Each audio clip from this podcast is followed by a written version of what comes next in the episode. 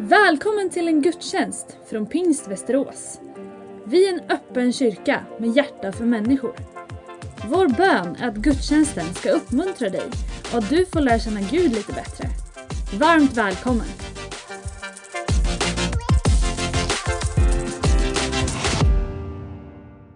Amen. Ska vi stå upp tillsammans över kyrkan här?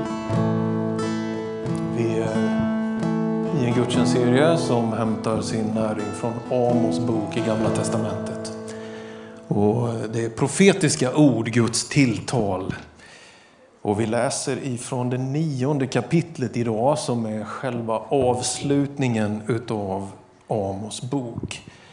Jag har väl tyckt att det är väldigt tunga texter i Amos. och Jag bekände väl här för några veckor sedan att jag närmast ångrade att vi tog den här bibelboken som, som gudstjänstserie. Och eh, samtidigt så tänkte jag det måste väl finnas något positivt korn i alla fall. Så jag tog det helt enkelt. Jag hittade ett i alla fall. Det finns mer. Men det här är själva, när man ser ut över horisonten, när allting öppnar sig, när inga dimmor är kvar och när det här kärva som finns i Amos bok om orättvisa och korruption och hur människor tänker på sig själva, så vänder det ändå upp i någonting som är glädje, eufori, förundran och en väldigt positiv vision av framtiden. Och det finns i Amos bok, det påstår jag finns i hela Bibelns bok eller böcker, att det är faktiskt där det en dag slutar. Hur du än har det, vad du än går igenom, hur mycket frågetecken vi än har över situationen i världen, så har Gud allt i sin hand och han äger kontrollen. Han kommer att föra sitt verk till fullkomning, till helhet, till total harmoni och balans. Och vi på något sätt får vara med in i den fasen som också ligger framför. Lovat vara Herrens namn. Amos 9, verserna 11-15 i tro på Guds ord i Jesu namn. På den dagen ska jag resa upp Davids fallna hydda, mura igen dess sprickor och resa upp dess ruiner. Jag ska bygga upp den som i forna dagar, så att de kan ta i besittning vad som är kvar av Edom och av alla hedna folk över vilka mitt namn har nämnts säger Herren som gör detta. Se dagar ska komma, säger Herren, då plöjaren ska följa skördemannen i spåren och druvtramparen, såningsmannen, då bergen ska drypa av druvsaft och alla höjder flöda över. Jag ska göra slut på mitt folk Israels fångenskap. De ska bygga upp ödelagda städer och få bo i dem. De ska plantera vingårdar och få dricka vinet från dem. De ska anlägga trädgårdar och få äta deras frukt. Jag ska plantera dem i deras eget land. De ska inte mer ryckas upp ur det land som jag gett dem, säger Herren din Gud. Ska vi bara låta Guds ord få hovra sig över vårt sinne och vår tanke lite grann. Jag ska plantera dem i deras eget land. De ska inte mer ryckas upp ur det land som jag gett dem, säger Herren din Gud. Halleluja. Tack Jesus. Tack Jesus. Halleluja.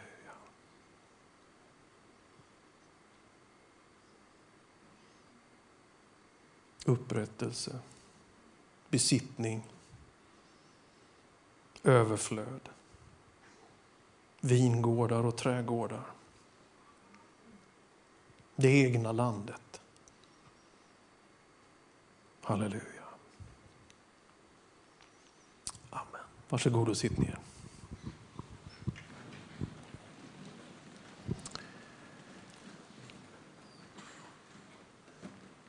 Jag tycker att det är värt att notera och till och med väldigt intressant att de här verserna, eller några av de verser vi har läst, de dyker faktiskt upp i Bibelns nya testamente. De dyker upp i Apostlagärningarna 15. Och Apostlagärningarna 15 har en berättelse om ett ledarmöte i den tidiga kyrkan när man återsamlas. Man har börjat expandera ut och det väcker nya frågor. Och I det så återsamlas man för att diskutera om församlingens expansion, vilka som ska leda den, vilka som ska vara med och hur det här ska gå till. Så berättar Petrus om vad han har varit med om. Han kanske berättar om när han kom in i den romerska officerens hus, Cornelius där i Caesarea och anden föll över romerska soldater. Så jude han var. Han kanske berättar, och de, någon berättar från väckelsen i Antiochia och det finns en, en återrapportering liksom, hem till Jerusalem om vad Gud gjorde i dem som inte hade den här klassiskt traditionella judiska erfarenheten av religion till vilka Jesus kom. Och när man liksom har hört de här berättelserna så återges de här verserna. Att Davids fallna hydda, den ska upprättas eller mura igen dess sprickor och alla hedna folk ska få del av det goda Gud gör. Så man minns, man är bibelläsare, man känner igen de här profetiska orden och de har ett särskilt sound in i den diskussionen. Jag vet inte vad du tänker när du hör såna här, det är ju märkliga ord med hyddor och sprickor och Edom och hit och dit. Jag ska försöka bena lite grann i det. Men i den Jerusalemförsamlingen så tror jag det var ganska välkända toner ändå. Det fanns en resonans i någonting de mycket väl visste om. Och det var detta att det handlar om att när Gud väljer en person, en stam, en familj, ett folk, så gör han aldrig det med någon slags elitistiska idéer om att just de ska vara Guds gullungar. Utan den bibliska tanken är utkårelse för att alla ska bli välsignade genom dem. I dig, säger Herren till Abraham, ska alla bli välsignade. Så när du får en gåva från Gud, när du har ett liv att leva, någonting som du känner det här är fantastiskt, tänk att få vara med om det här. Du kanske kan någonting, du har en viss kompetens, du har vissa relationer, du har en viss karaktär, en personlighet. Du kanske liksom på något sätt bara känner att men det här är någonting jag faktiskt kan göra någonting utav. Så är den här pågående bibliska tanken som finns i Amos, som finns i den tidiga kyrkan och som hoppas jag finns i våra tankar också idag. Vi är välsignade för att välsigna. Vi har fått för att kunna ge. Vi blev utvalda för att alla skulle bli inkluderade. Det är det som är grundtanken. Trots att det finns så mycket förfall, så mycket misär, så mycket rutten korruption i det som Amos beskriver som Israels folk. Han använder bilden Davids fallna hydda. När Amos skriver det här så är vi ju några generationer efter kung Davids död, Salomos död. Riket splittras i två, norra Israel, södra Juda, de två sydliga stammarna. Det är fight, man har pengar som aldrig förr, men man har relationer på dekis. Man har ett gud, gudstjänstliv som är i spillror och det är en väldigt splittrad bild som möter oss. Och I det så kommer denna Amos från syd, går över gränsen in i nord och talar de här profetiska orden. Davids fallna hydda, en dag ska jag mura igen dess sprickor. David talar här, kan man säga, då bildspråket blir det Guds verk, Guds församling. Det som är kyrkan, skulle vi våga oss på att säga, det som är sätet, centrum det som är det, det, det, det kärnan, där elden brinner, det som på något sätt drar inåt. Det finns revor i det. Det finns någonting som har fallit där. Och det finns någonting av dess ruiner som Herren själv säger, det ska jag bygga upp. Jag ska återupprätta templet. Och vi vet att det är betydelsen våra kroppar, våra liv. Amos får när han ser in i framtiden se en återupprättad andlig miljö. Trots alla brister och svagheter. Det här är väldigt hoppingivande. Om man känner att man fått ihop bibelläsning, man tänker inte på Gud så ofta som man borde göra. Och de allra flesta vet vi av vår befolkning går ju inte alls i kyrkan. Det är ju, vi, vi är ju här några stycken idag, absolut. Och tack så jättemycket för att du kom hit. Vi är hedrade för din närvaro, verkligen. Men bilden i Sverige är att de flesta inte firar gudstjänst. Och ändå säger Amos, jag ska upprätta Davids fallna hydda. Det är någonting av värmen, av bönen, av det gudstillvända som ligger framför i Guds plan. Att det ska bli friskt och klart. Det ska vara fritt ifrån religiös traditionalism, fritt ifrån liksom mänskligt kluddrande in i det där. Utan det är någonting som handlar om att dess ruiner reses upp och sprickorna muras igen. Och det är inte för att ha en glänsande kupol i Jerusalem utan för att Edom, alltså det som är det icke-judiska, ska få del av Guds nåd. Han gör någonting i dig, det heliga i dig, det vackra i dig, det förunderliga i dig, det, det smakfulla, det som är skirt, det som är beröringsbart, det som, som på något sätt bara harmonierar i någonting som Gud har gett. Och så finns det ändå revor och, och, den där hyddan har kommit lite på sne och det gör den ju så lätt och den gör det ju det för alla. Vi är alla liksom ansatta av synden, vi är alla på något sätt anfrätta av en korruption som inte i första hand äter sig på vår moral utan på vårt hjärta. Som får oss att börja räkna med oss själva och inte Gud, som sätter oss själva före i prioriteringar. Den klassiska roten till synden är ju egentligen inte synderna, utan det är ju högmodet att fixa det själv. Och så säger ändå Gud, jag ska, jag ska mura igen de här revorna. Och jag ska göra det, och jag ska upprätta. Jag tänker att det är ett väldigt hoppfullt budskap, ett profetiskt ord som vi behöver idag. Som kan upprätta och förvandla trots att det ser omöjligt ut.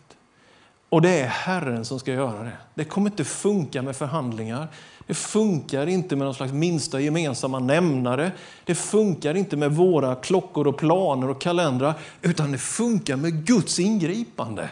Det funkar med skiften där han gör det som ingen annan kan göra. Påminnelsen ifrån Amos bok är att vissa saker styr vi inte över. Tack gode Gud för det. Och vi kan istället få ta del av det Herren gör. Också vi så ligger det framför. Alltså det är en del av framtiden att Gud kommer gripa in. Tror vi på det? Är det en del, eller är allt liksom bara förgörelse och mörker och död och det kommer bli sämre? Börja oroa dig för det blir ännu värre. Det är ju givetvis en del av framtidsutsagorna. Men för den som har läst sin bibel finns också verkligen av att Gud kommer agera i framtiden. Och han agerar med upprättelse. Den fallna hyddan ska resas upp igen ur sina spillror, ur sina ruiner. Så finns det något som ligger framför och det är så vackert. Jag ska bygga upp den, säger Gud. Jag ska bygga upp den. Vet, riktiga pingstvänner de tål inte när någon säger vi bygger kyrka och vi, vi, vi. Det vi fick med oss från Azusa Street var att Jesus frälser, Jesus bygger församling, Jesus döper i helig ande, Jesus helar och helgar oss. Och en dag ska han komma tillbaka. Det är inte vi, det är han i oss. Det går inte att polera på den religiösa liksom, skruden, va? utan man får ta emot den helige ande som han ger oss. Och hans verk pågår och det blir något vackert och fint. Jag ska själv bygga upp den. Det här leder inte till ödestro, till fatalism, till att låt gå-mentaliteten breda ut sig. Utan det rätta sättet att agera på det är givetvis att öppna sig för Herren. Ta del av det han ger. Edom, vad är Edom då? Så att de skulle kunna liksom upprätta Edom och den tidiga kyrkan i Jerusalem citerar när man märker att man ska släppa in icke-judarna så, så, så, är det det här. Liksom. Vi ska vara en del av någonting som når till Edom. Ja, men Edom, det, det var ju det nya namnet som Esau fick. Esau var ju Esau, han var luden och Jakob var slät. Det står till och med i Bibeln. Det finns en del som tillhör det samfundet, ludendomen. Men inte Jakob, han var slät. Bibeln är intressant, man får till och med höra om behåringen. Jag träffade en en gång som frågade, känner du dig trygg i din behåring? Ja, jag vet inte, vad ska man svara? Vad ska man svara? Men vi vet ju berättelsen, eller om du inte vet den så ska jag berätta den för dig väldigt summariskt. Men det är ju två bröder, de är söner till Isak. Och Isak i sin tur är son av löftet till Abraham. Det är patriarkerna, de som bildar folket. Och så är Esau den äldre och Jakob den yngre. Esau verkar vara den fysiska, han är ute i naturen, han jagar. Jakob verkar vara den lite mer hemmavarande och han verkar vara väldigt nära sin mamma. Det verkar finnas ett, en spänning dem emellan och så i den här kulturen så ligger en särskild välsignelse för den som är född först. Och så sker det att, får man säga, Jakob med assistans av sin mamma lurar sin gamle far att få förstfödslovälsignelsen. Och Esau ju faktiskt säljer ju också sin rätt. Han är så hungrig när han har varit ute en gång så han säljer den för en skål soppa. Kan du begripa? finns inte en redig kar här inne som begriper hur kan man sälja sin förstfödslorätt för en skål soppa. Ni ser ut som fågelholkar. Jag bara menar det att jag tar mig själv som måttstock här då. Och jag gillar inte soppa helt enkelt. Men det kan ju finnas riktiga karar som gillar soppan. Så han, den här skålen av linssoppa, det verkar betyda mer för honom än den här liksom välsignelsen av sin far att få bära liksom familjen vidare. Och det är det som gör att vi får detta Edom. Edom dyker upp i historien. De har ättlingar som är amalekiterna. Amalekiterna är de första som Moses stöter på när de har gått över Röda havet. Herren ska strida mot Amalek från släkte till släkte, står det. Så, så man kan säga att Jakob och Israel det, det är en del av Davids liksom, stam. David är ju ättling till Jakob. Det är på den sidan. Men så finns den här andra sidan, kan vi säga det där icke-andliga, det där mer fysiskt orienterade, det där hedniska kan vi säga, runt Esau som blir Edom. Och ändå säger Herren, det ska jag upprätta. Jag ska göra någonting med det. Alltså här är en holism, här är en helhet. Hjärta och kropp. Ensamhet och gemenskap. En och många. Tänk att Herren har en vision för framtiden. Att det här ska bli en helhet. En luden och en slät i samma familj. Jag tycker att det är så vackert att det finns någonting som talar enhet, som talar försoning, som talar samling, som ligger framför. Och när man ser ut över världen så är det väldigt svårt att konstatera hur ska detta gå till. Det fanns en välsignelse för Jakob, men han kunde inte nöja sig. Han ville ha den finaste välsignelsen och det leder till denna brodersfight. Vi har det också i Kain och Abel det har alltid funnits någon slags konkurrens som dyker upp och den finns också idag och äter sig in. Det kan vara avundsjuka, det kan ta sig uttryck på många sätt. Men i Amos avslutande så får vi en vision av en miljö där vi inte längre konkurrerar. Känns inte det skönt? Blir inte det bra? Ingen hets om man är luden eller slät. Ingen hets längre utan en total gemenskap som är höjd över allt detta. Så, så det finns någonting så vackert i Amos profetia. Och det finns en upprättelse för både David, Jakob och för Edom, för Esau. Över alla folk vilket mitt namn har nämnts, säger Herren som gör detta. Och därför har församlingen i sig den här visionen av att hela tiden öppna för en till. Att hela tiden sträcka sig lite längre och låta någon annan få vara med. Det betyder ju inte att man i allt är överens. Just nu är vi inte överens med ateisterna, vi är inte överens med muslimerna. Det finns många saker som, som vi inte får ihop riktigt. va? Men visionen är ändå stor här. Att det är någonting som Herren upprättar, som han från början har tänkt med sitt folk. Och det har långtgående räckvidd och vi får vara en del av detta som pågår. Och man bara längtar efter att få bli överraskad över hur mycket som ingår i Guds stora familj.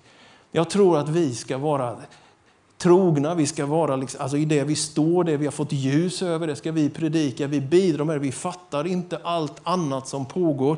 Men jag tror också att man alltid ska bära med sig den tanken att Guds rike är mer än vad jag kan sätta ord på. Guds rike sträcker sig längre än det jag kan se. Den helige ande verkar i rum där jag aldrig har varit. Det vidgar sinnet och tanken och gör våra övertygelser till trygga, liksom, stabila förhållningssätt som man kan veta vad det står för. Men det gör oss inte till monopolister eller elitister, att vi står för det och alla andra har fel. Det är någonting annat som pågår i de här texterna. Gud gör någonting i David för att välsigna Edom. Det är den stora tanken som ändå finns här och som vi behöver leva med. Framöver så dryper det av druvsaft här i 13 versen. Alla höjder kommer att flöda över. En skördeman i spåren och en druvtrampare och en såningsman. Bibeln är ju full av de här bilderna av hur bruket och vårdandet av markerna leder till ymnighet, leder till överflöd, att han fyller bägaren så att det flödar över, att han ger en riklighet, att det finns fullt i förråden, att det är någonting som, det är en slags Guds prepping man ser här. Det Gud har förberett för framtiden för sitt folk handlar om att i den framtiden agerar han och där fyller han på förråden. Du behöver inte komma till himmelen och tänka dig att du ska gnaga på en enda morot i evighetens evighet och lyssna till harpospel. Utan det är lite mer ymnigt än det som finns i den här bilden. Kan man säga också amen till om man inte bara... Det kan finnas de som uppskattar morötter och harpospel endast, men jag tror i alla fall att en del av oss är tacksamma om det finns lite grann mer. Och det är mer som finns i de här texterna. Någonting som dryper, någonting som flödar över. Och vet, I vår rädsla för att bli framgångsteologer så känns det ibland som vi har blivit motgångsteologer. Det känns ibland som att vi har börjat sluta tro på att Gud vill dig väl, att han vill välsigna dig. Att han har planer för dig som är fridfulla tankar. Att han vill att det ska gå väl, han vill hela dig, han vill hjälpa dig. Han vill stärka dig. Det här betyder ju inte att vi går omkring och liksom säger att den som är rik har gjort rätt och den som är fattig har gjort fel. Absolut inte. Det här driver snarare engagemang för den utsatta för att hjälpa fler och fler in i ett positivt. Men nog tror vi med Bibeln i hand att han välsignar till välsignelse, att det flödar över. Det ska inte vara en nära döden-upplevelse att gå i gudstjänsterna och känna av att mm, man, man, får, man, får, man får inte bara nog med sina egna bekymmer, kyrkan lägger på en massa bekymmer dessutom. Utan det som ändå är en bild som jag påstår faktiskt är sund och biblisk är att Gud gör mer och utvecklandet som ligger framför finns i en rikedom. Det är inte tomt på hyllan, utan det finns mycket på Guds hyllor i Guds förråd. Det ligger framför någonting väldigt, väldigt rikt. Någonting som kommer räcka till utan att det behöver vara någon konkurrens med någon annan. Att komma till ett dukat bord. Du känner doften av nybakat bröd. Det finns goda drycker, det finns en måltid att äta och i det uppstår de där djupa, goa samtalen. Jag tror vi alla har vår bild av vad det är. Men så vet jag att det finns också människor som växer upp i misär, som just nu tvingas på flykt eller på grund av att man lever i dysfunktionella miljöer så har man faktiskt aldrig suttit vid ett dukat bord. Man är inte alls van vid rutiner och god disciplin som bygger upp ett hem. Utan man har en, en, en, en förstörd bild av vad det där skulle kunna vara. Och Jag tror att det också finns här i oss själva. Vi, vi har i något mening, tror jag, blivit lite berövade vår möjlighet att tänka de här tankarna. För vår egen erfarenhet är ganska grå, den är ganska daskig på något sätt. Och just nu är det mycket doomscrolling och det är väldigt mycket negativt. Så att stå här och tala det här, det är positivt, det är överflöd, det är ymnighet. Det finns druvor och det finns vin och det finns en prunkande trädgård. Det känns lite grann som att predika i motvind på något sätt. i den här. Men det är i alla fall sant för den framtid som ligger framför. Och jag tänker att inte minst våra kommande nya generationer faktiskt behöver den här. Att man faktiskt kan drömma, man kan bilda familj. Att man, jag tycker faktiskt att det är ledsamt om man ska dra en slutsats att vi inte liksom vill föröka oss och gå vidare på det sättet på grund av att vi är så oroliga. Nej, men mitt i allt som är tufft och svåra omständigheter så tror jag Herren har en välsignelse som vilar över att ha ett tänkande av att vi ska leva livet och älska livet och dela i det, för det är en försmak av det som Herren har planerat framöver. Det är anlagda trädgårdar. Det är skörderika vingårdar. Vinet talar ju i den bibliska miljön om någonting som, som är högtid, någonting som är glädje, någonting som flödar och vi ska få ta del av det också här idag. Och så står det, jag ska plantera dem i deras eget land. De ska inte mer ryckas upp. Man skulle bara önska att det är ett profetiskt ord in i Ukrainas situation. Att inte behöva tvingas på flykten. Att inte bli berövad sin trygghet, sitt hem. Att inte längre behöva lämna något bakom sig ouppklarat, sargat och splittrat. Den vision som tecknas här bereder en framtid för dig, för Guds folk, där du inte längre ska behöva packa väskan. Du ska inte längre behöva vara flyktig i blicken. Du ska inte längre hoppas att något kan bli bättre än det här eländet jag sitter i just nu. Det kommer komma en tid i ditt liv när allt är fullständigt harmoniskt. Tillfredsställelsen är total och du kommer inte längre längta bort för du är hemma. Halleluja. Amen, amen. Tack Herre för ditt ord. Tack för din, Herre, din vision, ditt perspektiv, Herre. Och jag ber att det ska fylla oss, att det ska prägla oss under tunga dagar, i sammanhang som pressar och sliter på oss. Hjälp oss att komma ihåg vad du har talat, vad du har sagt och bygga ett liv som liknar och klingar i det. Tack för att du är här. I Jesu namn. Amen. Du har lyssnat på en gudstjänst från Pingst Västerås. Har du frågor om församlingen eller vill veta mer om kristen tro kan du gå in på vår hemsida vasteras.pingst.se. Varje söndag firar vi gudstjänst tillsammans klockan 10.30. Välkommen att vara med via webben. Sök efter vår Youtube-kanal Pingst Västerås så hittar du livesändningen.